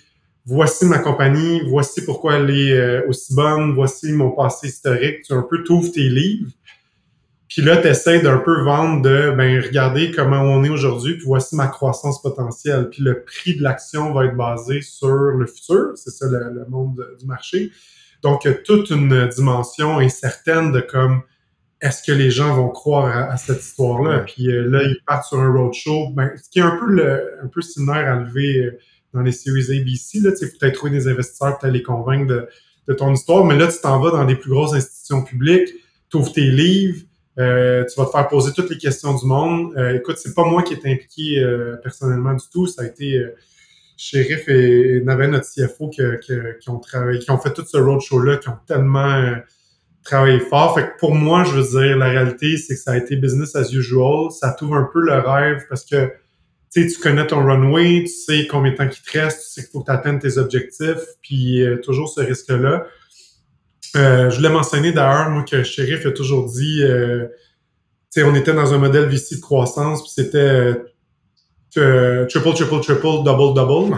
Fait que tu peux faire un, 100x en 5 ans, puis passer ça que les VC ils, demandent comme croissance. Puis ce qui est malade, c'est qu'on on l'a fait, ça. Moi, j'ai, c'est ma seule expérience que j'ai vécu ça, puis c'est, assez fou mm-hmm. d'avoir réussi ça. Mais quand tu vends cette histoire-là, puis que tu montes l'équipe, puis euh, je pense que tu es capable d'avoir une super belle histoire. Fait que tout ça pour dire que, écoute, c'est excitant, le, jour de l'IPO, tu sonnes la cloche. Moi, j'étais pas dans le groupe qu'on a sonné la cloche, mais comme tu vois ça live, puis là, t'as tes gros investisseurs que tout de suite après, on était sur un... Parce qu'en 2021, il y avait encore, on était en pleine COVID encore, fait que c'était tout sur Zoom. Oh, Puis euh, là, on a, on a vu le sonnage de cloche sur Zoom. Après, on était avec toute la compagnie, puis avec les, les, les, grands actionnaires qui nous ont parlé, qui nous ont fait tellement un bon speech inspirant. Fait que, écoute, c'est ça. Puis là, moi, je te dirais, après la partie publique, c'est tout un journey, ça aussi. Hein. Euh, Rapido, mettons. Euh, Ouais, rapido, c'est juste de dire que tu, tu, deviens public à te commettre tes, euh, tes objectifs de revenus, de croissance, de marge, blablabla. Tu atteins tes objectifs, puis l'action drop. Là, tu, pourquoi? Puis c'est très irrationnel, c'est c'est très difficile des fois sur le système de tu suis ça, puis tu essaies de dire il faut pas le regarder au jour le jour, on, on, est là sur le journey à long terme, mais comme ça devient stressant un peu de voir comment c'est volatile, puis c'est pas toujours rationnel. Ben écoute, c'est aussi comme personne produit, euh, c'est un feedback en temps réel du market. Là, fait que c'est, ça doit être tough de pas checker ça au jour le jour. c'est ça, effectivement. Euh, je trouve ça fascinant d'autres. Puis au niveau de l'acquisition avec Password Box, euh, ça, ça a-tu été quelque chose de stressant? Ça a-tu été quelque chose qui a bien été? en... Ça aussi, ça finit que c'est excitant parce que c'est un exit, tu sais. Fait que là, tu fais, oh, qu'est-ce qui va arriver? Puis là, nous, en plus, il y avait comme, on avait 3-4 buyers chez Password Box. Fait que c'était vraiment, puis c'était des belles compagnies, là. Euh, genre des, des, des, belles de ce GAFA de ce monde, genre. Fait que, tu sais, puis dans le temps, il y avait meilleur price, fait que tu avais envie de joindre un Facebook ou un Amazon mm-hmm. ou ces trucs-là. Puis, euh, fait que là, il y avait toutes ces compagnies-là qui venaient nous voir, due diligence. Ça, c'était vraiment excitant de, de, passer à travers. Moi, mon souvenir, c'est le processus d'acquisition, c'est, c'est quand même relativement excitant.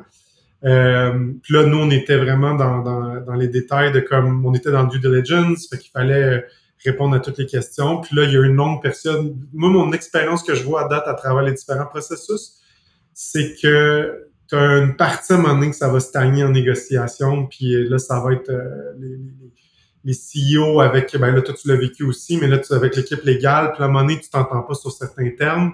Puis ça, ça peut durer une période indéterminée que tu sais pas, puis qui est excessivement stressante, parce que ça peut aussi tomber du jour au lendemain, puis c'est fini. Tu sais, tout ton rêve que tu t'es établi, ça marchera pas pour certains termes. Euh, Nous, chez Snipcart, on avait gardé euh, le processus d'acquisition euh, secret. À mon grand dame, parce que je suis une personne très transparente, mais on avait fait le calcul de genre, écoute, ça va trop distraire et stresser les membres d'équipe. Est-ce que, c'était, est-ce que vous, le processus d'acquisition était transparent from the scratch, from the start? Chez Passwordbox, oui. Chez Dialogue, non. Fait que je dialogue, puis surtout qu'on était une, compagnie publique, c'est encore plus important parce que ça, c'est euh, tellement une information privilégiée. Fait que ça, c'était important de garder ça au strict minimum, le nombre de gens qui étaient au courant. Fait que ça, ça a été euh, très, très privé tout le long. Euh, mais Passwordbox, euh, dans les valeurs aussi. Puis là, je, je, suis pas au courant de tout le contexte, mais il y avait une décision de garder ça public à tout le monde c'est excitant, tu sais. c'est ça, tu faisais partie d'une petite équipe, puis t'es comme t'étais là-dedans dans le journey, tu vis les hauts ensemble, tu vis les bas ensemble, c'est comme tout un, tout un voyage.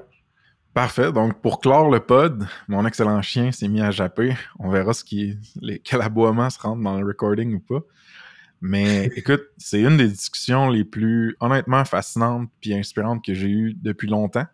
T'es une personne produit, mais une personne très humaine aussi, qui a en plus le checkbox d'être passé à travers un paquet de justement d'épreuves ou d'étapes charnières en startup qui marquent beaucoup l'imaginaire. Fait que c'est euh, super. Écoute, merci beaucoup à toi. Merci de ce temps-là. Merci pour ton chien qui a participé euh, tout le long euh, à notre entrevue, pas du tout.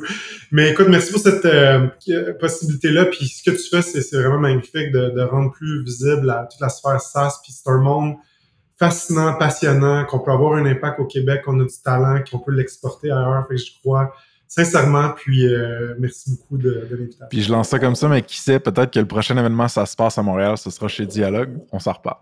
Oh, qui sait, on s'en repart. Salut, Yvan. Salut, merci.